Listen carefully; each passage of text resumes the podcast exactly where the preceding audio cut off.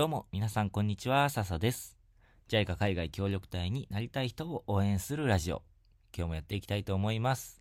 今日は前回からの続きになります。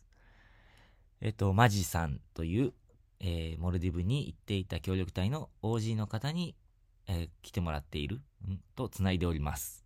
はい。まだ前編を聞いてない人は先に前編を聞いてもらえると嬉しいです。ということで、後編やっていきましょう。3、2、1、スタート。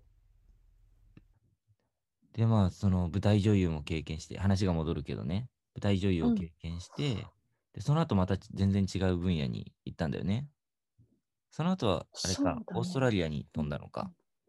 うん。なんか舞台女優やってみて、うん。なんかハマるかなって思ったんだけど、うん。その1回の経験で十分だなって思って、その時。ずっとやっていく仕事としてじゃなくて、結構うんそこで経験として満足したんだ。そう。だから、やってみなきゃ分かんなかったなと思ってよかったなって思って、うん。で、オーストラリアの語学留学は、あのね、協力隊帰ってきてからもうね、決めてたの。だから、うん舞台女優は、やりたいって思ったとしても、半年って、なんだろう、女優の仕事半年で、オーストラリア行くって決めてたの。もう元から。なるほど。うん。初めてさ、英語をさ、ちゃんと勉強したいって思ったから。オーストラリアで英語を勉強しに留学して、そう。そう。だから最初はワーキングホリデーじゃないのよ。語学留学みっちり半年みたいな。もう、英語喋れるようになりたいみたいな感じで行った。えー、その英語喋れるようになりたいはなんで？それ思ったの？えー協力隊でモルディブに行った時に、その言葉の壁？言葉がなくても通じるものがあるって知った反面、言葉が喋れたらもっと通じ合えるっていう可能性にもどかしさを感じたのね。うん。で日本語で体育の先生の授業できたらいいのにみたいな日本語で伝えられたらどれだけいいんだろうっていうところとそのモルディブの現地語のディベヒ語っていうのを勉強してどんどん距離が縮まる感じを経験した時に英語を勉強していろんな国の人たちと友達になっていろんな文化を吸収したいと思った。確かに、もう英語、一応世界の一番の共通言語だし、うん、一番話してる人が多いから、まあ、中国語と、まあ、どっちがどっちみたいなのはあるけど、いろんな国のうん人たちが使えるのはやっぱ英語だから、そういうとこはあるよね。そう幅を広げたくてそれでもうねもうめちゃめちゃ勉強したくてで今まで一生懸命勉強して全然喋れなかったからうん。でモルディブに行ってディベヒ語2年間で英語よりも喋れるようになって、うん、なんだろうと思ってねなんでこんな違うのかなって思った時に私に向いてるのはその現地に行ってその自分が喋らなきゃいけない環境に立つところがすごく大事なんだなと思ってそれで留学しようと思った。うんわかる、それ。自分も。全然英語ね、学生時代できるようにならなくて、そう、私も頑張ってたんだよ。うん、俺も頑張ってたんだけどね。そう、全然、なんで？みたいな、努力とその結果が全然伴わなくて。やっぱやり方に向き不向きってあるよね。そうだね、あるね、きっとね。でそんなね、いろんな、まあ、ちょっと時間も結構限られてるから、間ははしょるけど、まあ、その後も、えっ、と、英語留学して、かいえっ、と、また日本に帰ってきて、中井さんとしてバイトして、うん、えっ、と、ワーホリに行って、で、まあ、いろいろあって、今、本当走りたくないけど、走って、えっ、と、いろいろあって、で今、えっ、と、会社を立ち上げ、立ち上げようとしてるんだっけ？うん、そそれは何の会社なの？う。うんとね、一応メインは不動産かなと思うんだけど、おお、また違う分野だよね。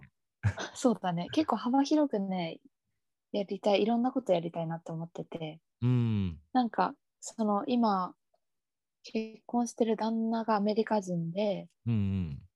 で彼がミュージシャンとして結構あの仕事をしてたのでそういうミュージックでコラボしたりとかアートとかもやりたいしあとはオンラインでそのスポーツとかね健康とかをあのシェアできるようなこともやりたいなと結構幅広く考えていうます。ん。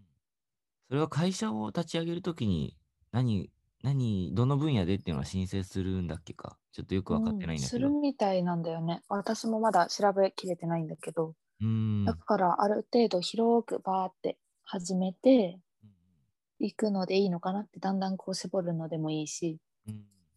うんうん、ほんと、これからが楽しみだよね。そうだね。今はね、もうね、1週間ね、京都にいるの。うん。それはなんで？あの、ブレイク。家が売れたら、うん。ブレイクしようねっていう話を旦那としてて、うんうん。で、家が売れたから、それでお祝いをしてる、今。お家ーが売れたお祝い旅行をしてる。じゃあ京都でのんびりと。そう。いいですね。なんか、ありがとうございます本当に自由気ままに生きてて、本当に素敵だと思います。ありがとうございます。嬉しいです。自分もなるべく枠にとらわれないようにって思ってるんだけど、うん。やっぱ、なんていうのかな、枠はあるんだよね。やりたいことがやっぱ枠、やりたいことの枠があるんだけど、これは悪いとは思ってないんだけど、そう仕事の名前がついてるとか、こういう、うんうん、と補助金使ってこういうことしたいとか、うんだけどうんうんマジは本当にね、その枠がない。うん、面白い。あの、どうなんだろうな。なんだろう。枠あんのかな？あの、何してもいいんだなっていうのが、マジを見てて、すごく感じられて、かといって自分がそこに、それ合ってるかって言われたら、今の自分の働き方が合ってると思うんだけど、うんマジを見てると、なんていうのかな、アニメとか漫画見てる気持ちになるんだよね。ずっ と見守ってたいというか。ありがとワクワクしちゃうう。。嬉しい。そう言われるとすごく嬉しいよ。いやだなんか自分のそのうん生き方が、生き方をシェアして、あ、もっとなんか自由にできるんだとか、その自分がやりたいことをやっていいんだなって思うような人が増えたらいいなって思ってるから、もうんうすごく嬉しい。そういうふうに思ってもらえると。いやーだからこうやってたまに、最近ね、あの頻度は週1じゃなくなっちゃってるけど、たまにこうやって近況を聞きながら、自分のラジオでもいろんな人にマジの生き方をシェアしてみたいなって思います。ありがとうございます。